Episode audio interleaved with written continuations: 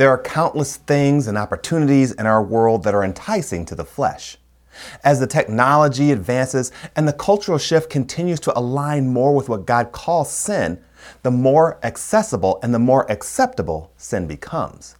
If we ignore or lose sight of how the Spirit of God is leading us, we might find ourselves giving in to desires that we once abhorred.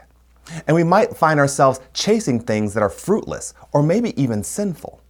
Proverbs 23, verse 4 and 5 warns us with these words Do not wear yourself out to get rich. Do not trust your own cleverness. Cast but a glance at riches, and they are gone, for they will surely sprout wings and fly off to the sky like an eagle. When we die, we will be held accountable by how we have spent our time on this earth. Are you spending your time chasing things that are fruitless, or are you spending your time pursuing things that are spiritually fruitful? We could spend our entire lives trying to acquire wealth, possessions, or status, things that are temporary, things that are ultimately fruitless. Chasing riches is what Proverbs highlights in this portion of Scripture.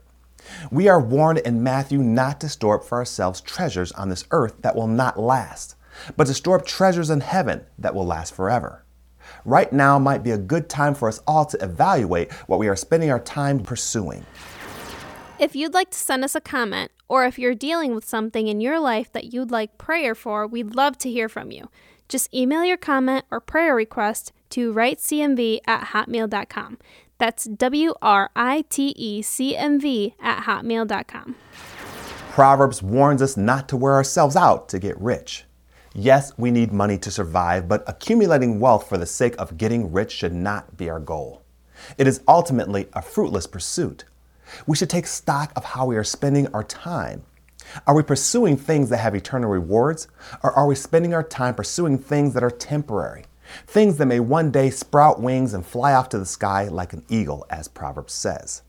I encourage you to evaluate how you are spending your time. That at the end of the day, the Spirit living inside of you and the scriptures that highlight God's heart will prove that it was time well spent. Thank you for listening to the Lord of My Life podcast, and be sure to visit our website at ktfproductions.com.